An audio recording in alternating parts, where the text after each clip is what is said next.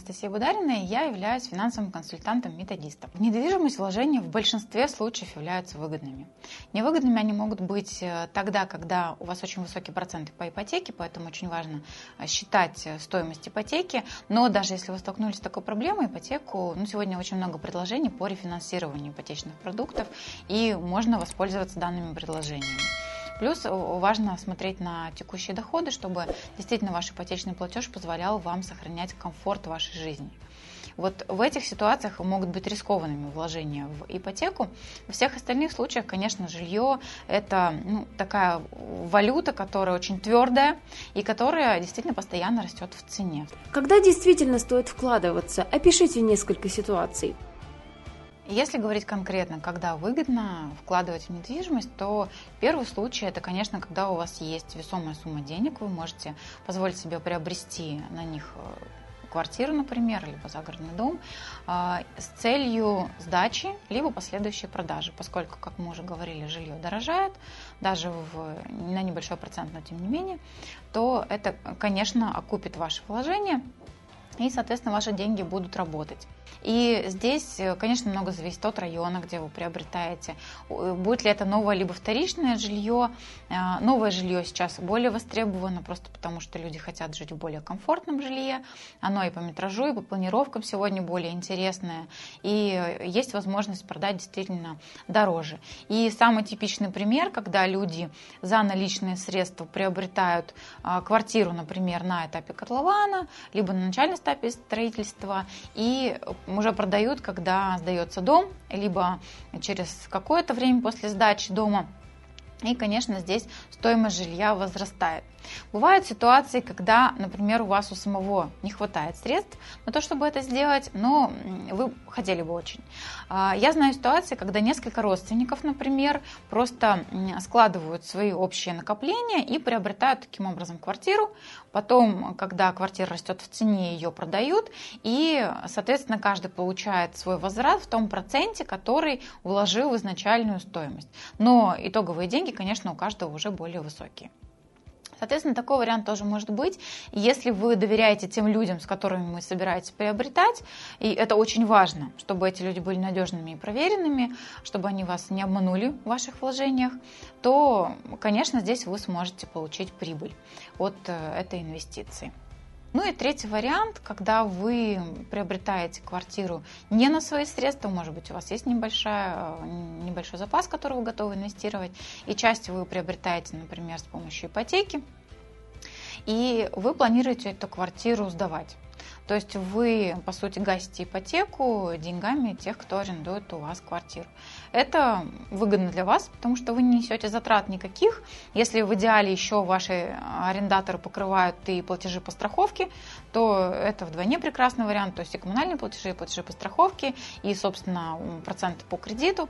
То для вас никаких затрат, вы получаете квартиру, которая потом перейдет в ваше пользование, и вы сможете уже и распоряжаться. То есть либо продавать, либо сдавать на ваше усмотрение.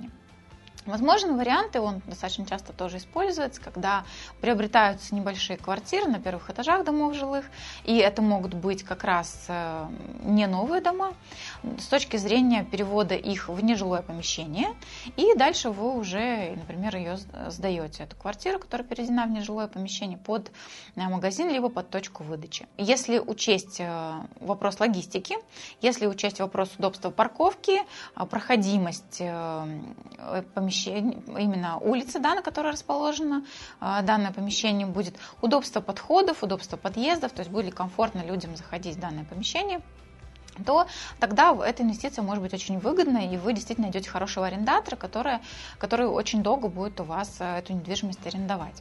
Какие в этих ситуациях могут быть риски? Риски могут быть связаны с тем, если вы приобретаете, например, вторичное жилье на перепродажу, например, вы купили квартиру ну, в не очень качественном состоянии, да, без ремонта, вы планируете вложить в нее в ремонт и продать более дорого.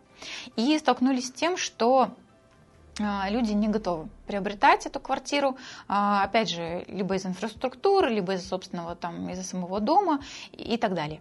И здесь вы уже вложили деньги, и они не окупаются. Вот здесь, конечно, есть риск неокупаемых затрат, и очень важно посчитать на начальном этапе, за сколько вы купите, сколько вы вложите в данную квартиру, в ее ремонт, там, обустройство, оформление документов, и за сколько вы потом сможете ее продать. Будет ли эта инвестиция окупаемой? Вот это важно посмотреть на этапе до того, как вы ее приобретаете. Или, например, вашу площадь под магазин никто не готов арендовать, вы не можете найти арендатора. Что вы будете делать в этой ситуации? Если у вас резерв для выплаты этих обязательств, если он есть, тогда это отлично, вы в безопасности.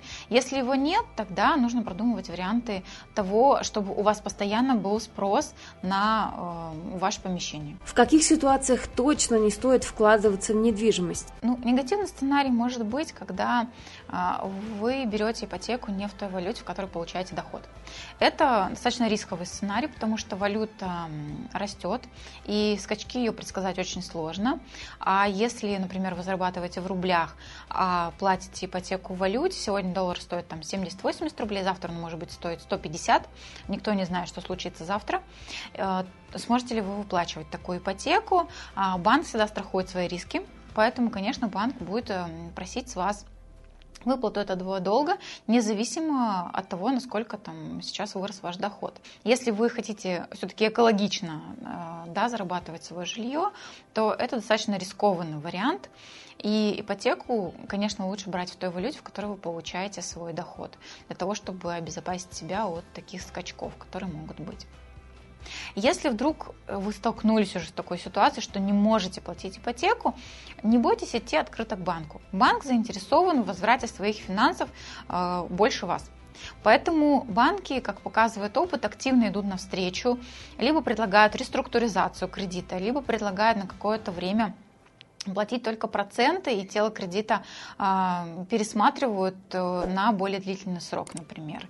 Э, либо предлагают иные варианты, которыми вы можете тоже рассмотреть и снизить свой платеж на текущий момент до тех пор, пока ваша ситуация финансовая не восстановится. Второй случай, когда рискованно вкладываться в недвижимость, когда вы, ну, скажем так, доверительно относитесь к тому, что вам предлагают. То есть не проверяете то, что предлагают вам. А, к сожалению, случается и в, в наше время недобросовестные риэлторы, а, и которые предлагают действительно либо а, непроверенные квартиры, где объявляются какие-то люди, которые потом начинают претендовать на ваше жилье, и такие ситуации тоже бывают, либо а, предлагают какие-то непроверенные схемы банковские, и здесь могут быть подводные камни, скрытые комиссии, платежи, к которым вы не готовы. Это тоже очень опасно. Ну и опять же, если вы столкнулись с недобросовестными риэлторами, либо с недобросовестными банковскими комиссиями, здесь, конечно, консультация юриста. Это самое первое правило, причем грамотного юриста, который вам подскажет пути выхода из данной ситуации. Либо это заявление на снижение процентов, либо это подтверждение своих прав на квартиру и, ну, к сожалению, судебное разбирательство, но тем не менее это ваша же площадь, и вам нужно отстаивать свои права. Перед тем, как покупать квартиру, проверьте собственника и документы. В пакет входит выписка из е гэ эр эн. Это первый важный документ, который стоит посмотреть. В нем будет информация о собственниках, сведения по квартире, ее площадь и кадастровая стоимость, а также есть ли обременение на недвижимости. Например, квартира может быть арестована за долги или еще находится в ипотеке. Следом стоит проверить паспорта владельцев квартиры и сверить их с выпиской. Справка формы сорок расскажет о том, кто прописан в жилье. А справка из управляющей компании должна подтвердить, что нет долгов по коммуналке и капитальному ремонту. Кроме того, важно посмотреть и документ, на основании которого продавец получил квартиру. Это может быть и договор купли-продажи, и договор долевого участия, если он приобрел ее у застройщика. Также может быть свидетельство о наследовании, если жилье досталось от родственников, договор дарения, мены и другие документы. Ну и третий вариант, когда вы берете ипотеку и не планируете то, как вы будете ее выплачивать. Потому что, когда мы берем ипотеку, как правило, либо мы находимся в состоянии, когда мы еще не женаты, не замужем, у нас небольшие финансовые затраты, либо мы только поженились, и действительно затраты еще только там на минимальные вещи, либо мы вообще не планируем, сколько мы будем тратить, и мы просто хотим квартиру. Это вот эмоциональное желание иметь квартиру, и мы совершенно не думаем о том, как мы будем это платить. Банк, конечно, одобряет, если у вас нет других кредитных обязательств, банк, конечно, одобрит вам хорошую сумму, это будет сумма платежа, которая по первости будет казаться вам необременительной. Но если при зарплате, например, в пятьдесят тысяч у вас тридцать тысяч ипотечный платеж, то уже через два года для вас эта сумма будет крайне обременительной, потому что вы захотите машину, если у вас есть машина, вы захотите наверняка ее обновить, и это тоже вложение. Если все будет в порядке и ваша семья будет развиваться, у вас появятся дети, они тоже потребуют затрат. И, соответственно, объем ваших затрат будет увеличиваться, а ипотечный платеж уменьшаться при этом не будет. Либо вам придется больше работать, либо искать более высокооплачиваемую работу. Заранее продумайте, возможно ли это в вашей профессии. То есть существуют профессии, ну, в которых действительно есть потолок, и там, как ни старайся, больше не заработаешь. Готовы ли вы к тому, чтобы зарабатывать больше? Либо постройте вопрос другим образом. Сколько я должен зарабатывать, чтобы через год, два, три, пять покрывать данный платеж? И здесь вам на помощь придет финансовый план, который можно составить самому, в банально в Excel, посчитать доходы, расходы, причем расходы рекомендуется считать полностью, вплоть до корма на кошку, чтобы вы могли понимать, сколько вам потребуется денег и сможете ли вы через пять лет позволить себе кошку в этой ипотечной квартире. И, соответственно, если все окей, вы понимаете, что у вас доход позволяет платить ипотеку даже с наличием ребенка, например, да, и с наличием там других обязательств, то, пожалуйста, это отличное вложение. Но если даже через год вы понимаете, что это будет очень высокий платеж, то есть необходимость задуматься. Давайте сделаем выводы. Недвижимость – это выгода или риск? Если качество жизни при ваших затратах сохраняется, то это правильные затраты. Если качество жизни ухудшается, то это затраты, над которыми стоит задуматься. Первое, нужны ли они, а второе, как их уменьшить. Человек, который не склонен рисковать, не склонен к тому, чтобы играть на фондовых рынках, не склонен к тому, чтобы следить постоянно за ставками, за тем, как растут ваши акции и, там, и так далее, и вы предпочитаете такой традиционный, надежный инструмент, но при этом хотите получать хорошую доходность, то, конечно, недвижимость – это полезный инструмент, она дает более высокую доходность, чем стандартные вклады, например, да, и она позволит вам просто там, создать подушку безопасности для себя, для своих детей, и вы сможете этим инструментом распорядиться в нужный момент, так, как это будет нужно. Если вы уже попали в такую ситуацию, когда, например, вы, для вас некомфортен ипотечный платеж, то пользуйтесь теми инструментами, которые сегодня предлагает рынок. Во-первых, это рефинансирование.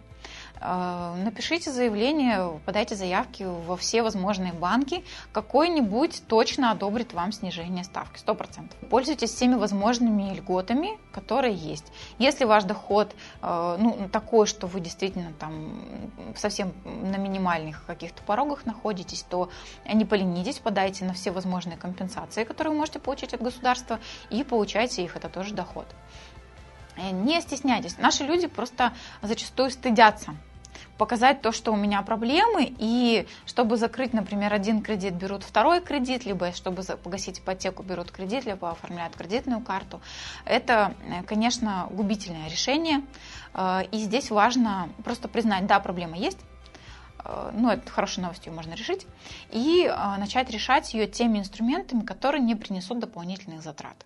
А вы бы вложились в недвижимость? Поделитесь с нами в комментариях. Хотите больше знать о недвижимости? Смотрите наше экспертное интервью о тонкостях покупки и продажи жилья, о том, как просчитывать риски и как правильно проверять документы. Мы расскажем о недвижимости от и до и даже больше. Подписывайтесь на наш канал.